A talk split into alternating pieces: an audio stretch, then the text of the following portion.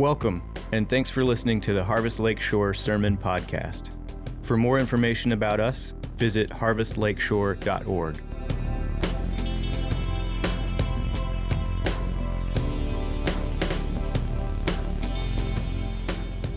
Today's reading is from Hebrews 6 13 through 20.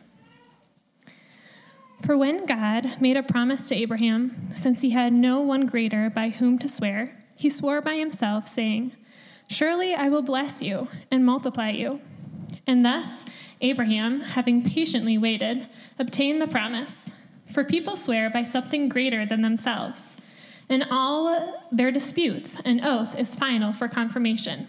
So when God desired to show more com- convincingly to their heirs of the promise the unchangeable character of his purpose, he guaranteed it with an oath so that by two unchangeable things, in which it is impossible for God to lie, we who have fled for refuge might have strong encouragement to hold fast to the hope set before us.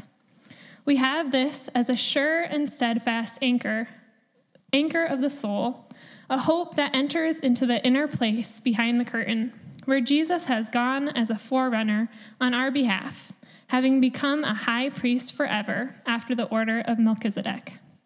This is the word of the Lord. You may be seated. Thank you, Natalie. Well, in the text that Natalie just read, it talks about an anchor. I don't know if any of you have one of these just hanging around the garage. I don't know that it does you any good in a garage, but if you have a boat, it's really helpful. Because what do you need an anchor for? When, when the boat is out somewhere and you don't want it to drift anywhere, you know, you drop the anchor. Uh, and you hope that you can drop it in something firm that it keeps you from, from drifting out into sea or out into the lake or into other boats. So this morning, uh, as we come to our text and study this morning, the anchor's working because it won't come up from being stuck on the stair. Uh, I want to ask you this question What are you holding on to? What are you holding on to? And our text this morning actually points us to what it is we should be holding on to. We should be holding on to the promises of God. So the first point this morning is this God has given us promises to hold on to. I'd say, even when we are tempted to doubt, God's given us promises to hold on to. Look back at your Bibles again at verse 13 and 14. For when God made a promise to Abraham, since he had no greater by whom to swear, he swore by himself, saying, Surely I will bless you and multiply you. Now, remember, as we've been studying the book of Hebrews, this book was written to uh, a group of Christians who were Hebrew Christians. So when the writer writes this, immediately uh, an entire story of Abraham comes rushing into their mind. So I think it's helpful just to review what happened with Abraham and why these verses are so significant. So if you remember from the book of Genesis, Abraham, uh, or it was, it was actually Abram at the time, he set out from the pagan city of Ur to go to a land uh, of Canaan. And he had a wife named Sarai who he had been married to for some time. They didn't have any children. And he was delayed there. Uh, he was delayed on his way in, in, the, the land of Haran until the death of his father. And when he left that place, Haran, uh, he uh, was 75 years old and he still didn't have any children. And then God made a promise to him in Genesis chapter 12, and he said this God said that he would make a great nation from Abraham, and he would bless all the earth through Abraham. Now, later, God reiterated that promise to him after he separated from his nephew Lot. God said, Lift up your eyes from where you are and look north and south east and west. All the land that you see, I will give to you and your offspring forever. I will make your offspring like the dust of the earth, so that if anyone could count the dust, then your offspring could be counted. Go walk through the length and breadth of the land, for I am giving it to you. So he's made the promise again. He reiterates the promise to him. And then he goes into the land, and after being in the land 10 more years, he doesn't have children. Then, on a day when he was likely exhausted from defending that land in battle, God, God speaks to him again and says, you know, as, as he drifted off to sleep, God spoke to him in Genesis 15 and said, Do not be afraid, Abram. I am your shield, your very great reward. So he's, he's got this promise that God has made to him, but he kind of wavers a little bit and he says this He says, Behold, you have given me. So Abraham, Abraham says this to God, says, Behold, you have given me no offspring, and a member of my household will be my heir. And behold, the word of the Lord came to him. He said, This man shall not be your heir. Your very own son shall be your heir. And he brought him outside and said, Look toward heaven and the number and number the stars, if you are able to number them. Then he said to him, So shall your offspring be. And he believed the Lord, and he counted it to him as righteousness. And then God rested or, and then, so and then Abraham rested in what God said. Even though God had made the promise, he affirmed the promise. And then when he was about 100 years old, so initially he was 75 years old when he gets the promise, he's now 100 years old, and he does finally get a son whose name is Isaac, and he's born. And then we look to verse 15, it says, And thus Abraham, having patiently waited, obtained the promise. So that's the significance behind these. Patiently waited. I don't know you, when you have to wait a year for something, uh, that, that would seem like someone who's patient. He waited 25 years for this promise. But this promise was bigger than just having a kid. This was a promise that the world would be blessed through him. And Richard Phillips says this about what's happening here. He says, It is noteworthy that the verb here that, that's used here is not an ordinary verb to receive. So it says he obtained. It's not, not an ordinary verb. He says it's, it has the particular connotation of arriving at or reaching. The sense is that the promise has been there all along, but by persevering patiently amidst all sorts of doubts and obstacles. And we know from Abraham's life, he certainly had doubts, he certainly made mistakes along the way. With great encouragement from God, Abraham finally got it. This is what will happen to us if we press on in faith. If God works in ways, God does work in ways seen and unseen, expected and unexpected, to bring to us a confident assurance, a firm receipt of his certain promise. So the promise was made for him, but then there's a promise that's made for us as well. This is a call to the church as well. Because for, for faith that is firm enables steadfastness through the uneven seas of life. Well, our faith is not in just this promise that Abraham was given because we actually obtained that promise. We become part of that promise that Abraham was given when we trust in the Lord Jesus Christ. The earth is blessed by the preaching of the gospel going forward and praying that God's kingdom would come and his will would be done. We obtain that promise. And we don't look to what is seen, but to what is unseen. Because Abraham saw himself, he saw himself fathering a sea of humanity. He saw the blessing of the whole earth, but he saw it by faith in the promise that God had made. And through that long suffering, he did obtain the promise. And so we as well obtain the promise the promise that we are going to be with Christ one day. All our doubt and weakness and failure. In the midst of all that, we have an example to follow in Abraham, who, having patiently awaited, obtained a promise.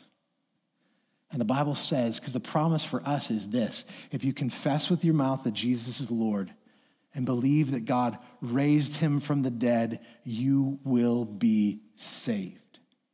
You aren't saved to just an abundant life here. You are saved to an eternity of joy unspeakable in the presence of God, where we shut off all the struggles and the tears and the pain and everything that's here, and everything is, is, is wiped away so that we can be in God's presence unhindered. And if you've never trusted in Jesus Christ, I'd, I'd exhort you to consider Christ today because that promise is for you if you choose to obtain it, if you choose to repent and believe. Well, God not only gives us this promise, he reassures us of the promise because he reassured Abraham of the promise. God reassures us his promise. His promises are guaranteed. Look at verse 16. For people swear by something greater than themselves. And in all their disputes, an oath is final for confirmation. So people make oaths, they swear by something. They swear by something and often a higher authority.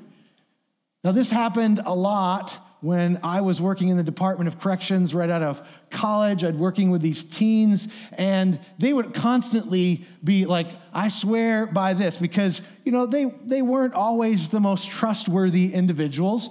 And so oftentimes when their, uh, their word was questioned, they'd be like, No, I swear I did it. And they would swear on all kinds of stuff. One of the most popular ones was like, I swear on my dead grandmama's grave. Because they were like, no, the, the, I did it.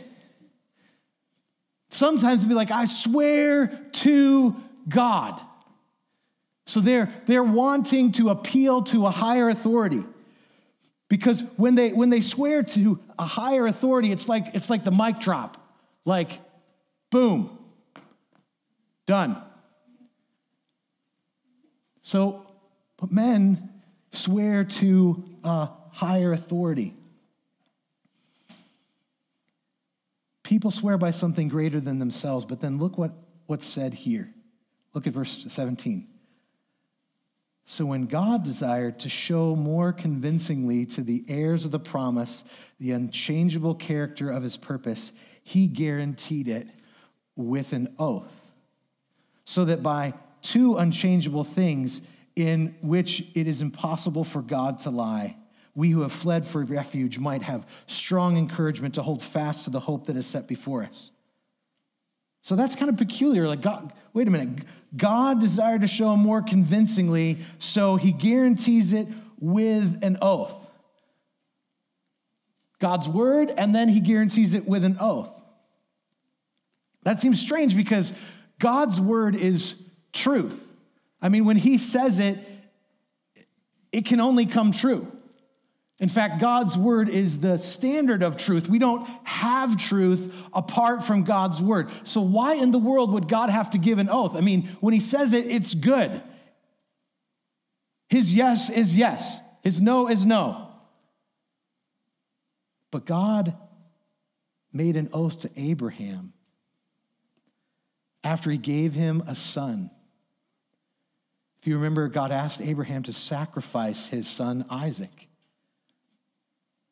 So, which would sound ridiculous because he's, he's obtained this promise of a son that, that's going to allow him to reach the ends of the earth, and through him, he's going to be blessed. And God's going to, like, he's just going to cap that off, like right there at one. And he goes to offer his son as a sacrifice. And at the last moment, the angel of the Lord comes and, and, and stops him and provides a, a sacrifice for him. And this is what God tells him in Genesis 22. He says, By myself I have sworn, declares the Lord, because you have done this and have not withheld your son, your only son, I will surely bless you, and I will surely multiply your offspring as the stars of heaven and as the sand that is on the seashore. And your offspring shall possess the gates of his enemies, and in your offspring shall all the nations of the earth be blessed, because you have obeyed my voice. God had already given him the promise years before. And God's words always come to pass. But God gave this oath for Abraham's benefit, not God's. God doesn't need to appeal to a higher authority, he, he is the highest authority. But he does this for Abraham. He didn't need to do both. How kind of God. We often we can often view God as, as one who's kind of like reluctantly wanting to bless us. Like we know that he is good. We've, we've read those verses, we've sung those songs, but we kind of think like what, when God goes to make a promise, he's kind of like, yeah, I kind of kind of have to do this, but I'm not really crazed about this. That's not the picture we get of God in Scripture.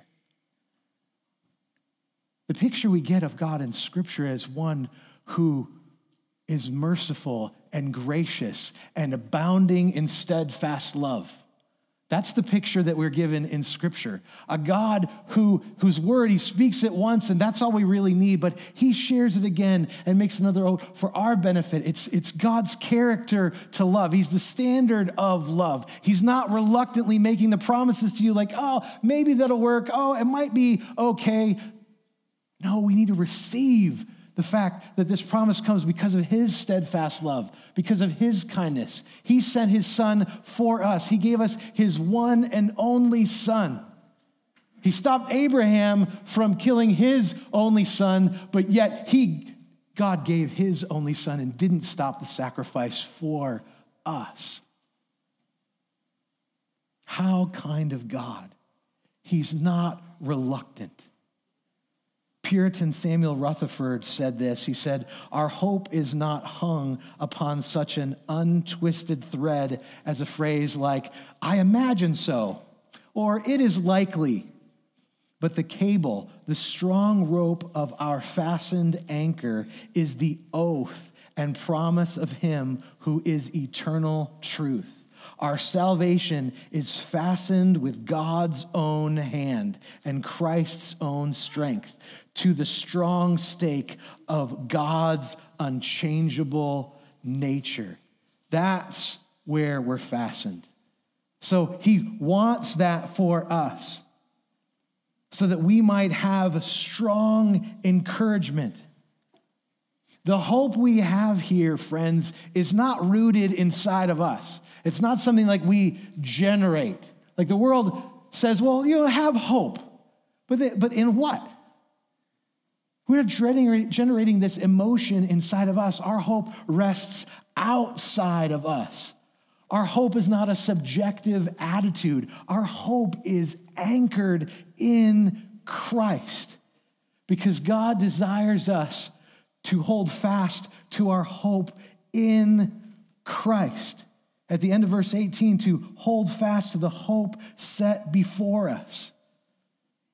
God not only reassured Abraham of his promises, but through faith in Christ, we become God's children and heirs of the blessing of salvation.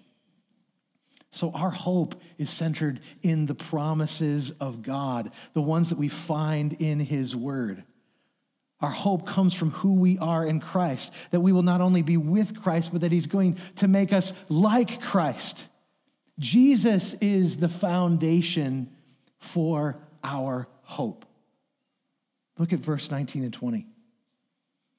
We have this as a sure and steadfast anchor of the soul, a hope that enters into the inner place behind the curtain, where Jesus has gone as a forerunner on our behalf, having become a high priest after the order of Melchizedek. So he goes behind the curtain, having become a high priest after the order of Melchizedek. Because God swore in another place. In Psalm 110 4, God said this You are a priest forever in the order of Melchizedek. And we're going to talk more about Melchizedek next week, but we need to understand this about this phrase that Jesus is not a temporary priest like the Levites. He's not temporary. Jesus went up to heaven and will never be replaced. He will never fail. He will never die. That's what we need to get from that phrase at the end of verse 20. Steadfast and immovable. He's never going away.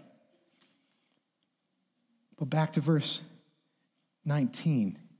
For we have a sure and steadfast anchor of the soul, a hope that enters into the eternal place behind the curtain.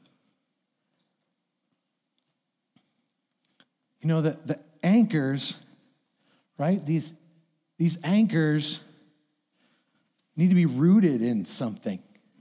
You throw it in, you're, you're hoping that it doesn't go in the sand because then your boat just kind of does this and you got the anchor hanging down. And that doesn't go very well. And you want to be in shallow enough water that this anchor is not just like dangling there, hanging, and has nothing to grab onto. I mean, that's because really, when you think of an anchor, you think of it getting landed right down into something solid like rock and holding tight so that you aren't going to be moved. That's the picture of the anchor being held tight there. Because the world's hope is just wishing. It's wanting, but truly never having. And the constant failure of wishful thinking just brings discouragement because the world's hope doesn't hold on to anything.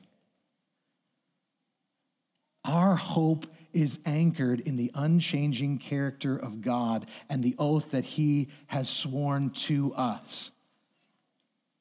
And our anchor doesn't go into the depths of the sea. Our anchor is now in heaven in the presence of God. That's where our anchor is. The anchor is in the inner place behind the curtain. So if you remember the imagery of the, the curtain, in the tabernacle when the people of God would travel around. We've talked about this earlier in Hebrews. The tabernacle would be set up, and once a year, the high priest would have to go into the tabernacle to behind the curtain. That's where God came to dwell. That was the Holy of Holies. That's where the Ark of the Covenant was. And the priest had to go in there to offer sacrifices for the people. But before the priest could go in there, he had to purify himself, he had to make sacrifices for himself. Remember? because if he didn't make sacrifices for himself, he would die. But just in case, the high priest would have a rope, you know, that we know from history, and he would tie it to himself, and then the rope would be outside. So that as he went in to offer sacrifices, if for some reason he uh, died while he was in there, they could take the rope and they could yank him out. But that's not the picture that we have here. That's not the picture we have with Christ. The picture we have here with Jesus is the opposite. Because for, for man, the anchor has to be outside.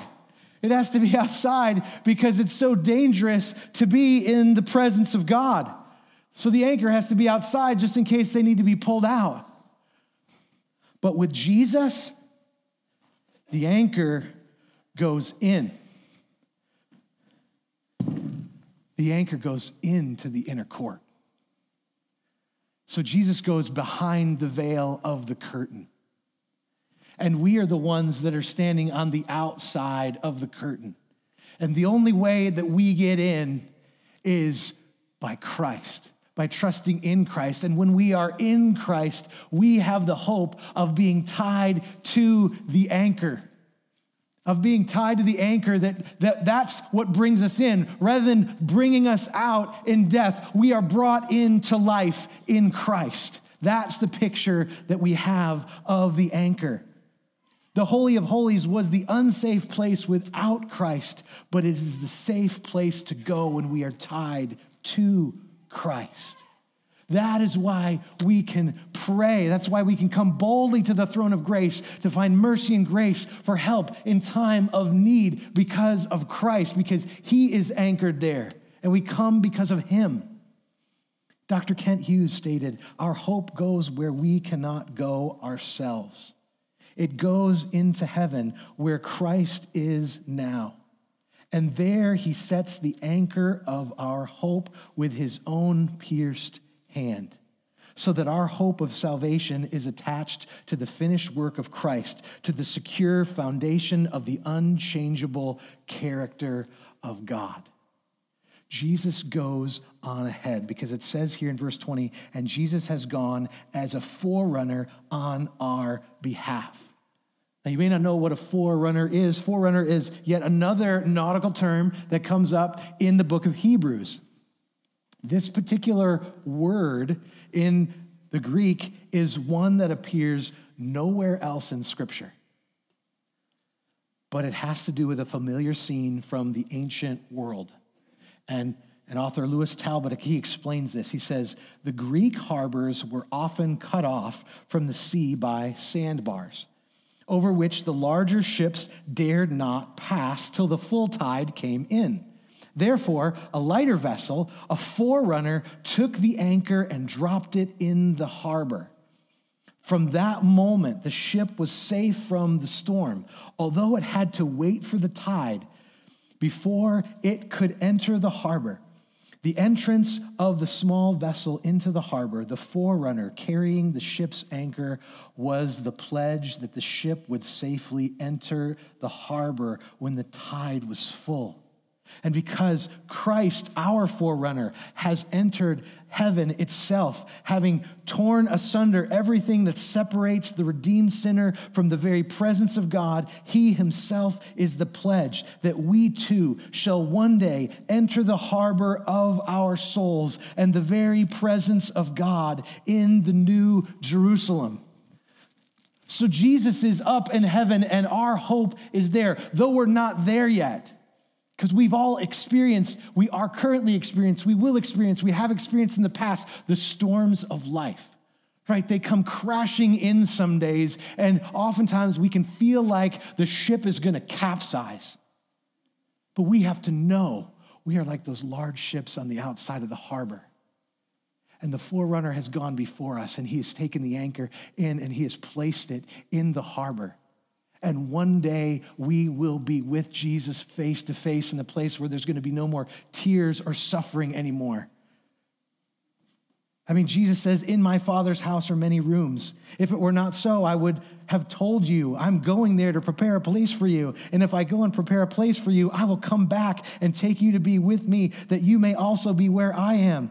You know the way to the place where I am going. He is sure and steadfast. So you can know that as you hold on to Christ, like that, there's a, it's sure and steadfast there. Now, can the storms of life rock us? Richard Phillips says, Can the unforeseen circumstances break the line to this great anchor?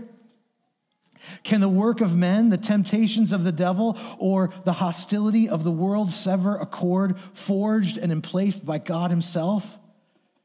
Can your sin break this cord? The answer to all of these is no. God is greater than them all and his oath shall overrule every opposition. Believers are saved and we are safe because of God's oath bound promise and secure and made fast by the finished work of Christ. The reality is, even as we hold on to hope and we hold on to the rope, his hands are holding you. Because as we've heard again and again, that nothing can snatch us out of his hand if we're found in Christ. So as the storms come, know that you are secure. So, what are you holding on to? We're not driftwood, just going with the tides. We don't have to hope in our own abilities. We don't have to hope in the abilities of someone else. Our hope is anchored in heaven. We have continual access to God, not just once through a faithful man, but always, every moment through our faithful high priest, Jesus Christ. Our hope is anchored in Christ, who is our forerunner, who's gone before us to prepare a place for us. Our hope is anchored in Christ, our Melchizedekian priest who ministers perpetually and eternally. He intercedes for us. Our hope is sure, for it is doubly impossible for God to lie. I want to leave you with some words from a song I used to listen to in college. It says, I've journeyed through the long, dark night out on the open sea by faith alone, sight unknown, and yet his eyes are watching me. The anchor holds, though the ship is battered. The anchor holds, though the sails are torn. I have fallen on my knees as I face the raging seas. The anchor holds in spite of the storm. I've had visions, I've had dreams, I've even held them in my hand, but I never knew they would slip right through like they were only grains of sand. But the anchor holds. Though the ship is battered, the anchor holds. Though the sails are torn, I have fallen on my knees as I face the raging seas the anchor holds in spite of the storm. Let's pray. Father,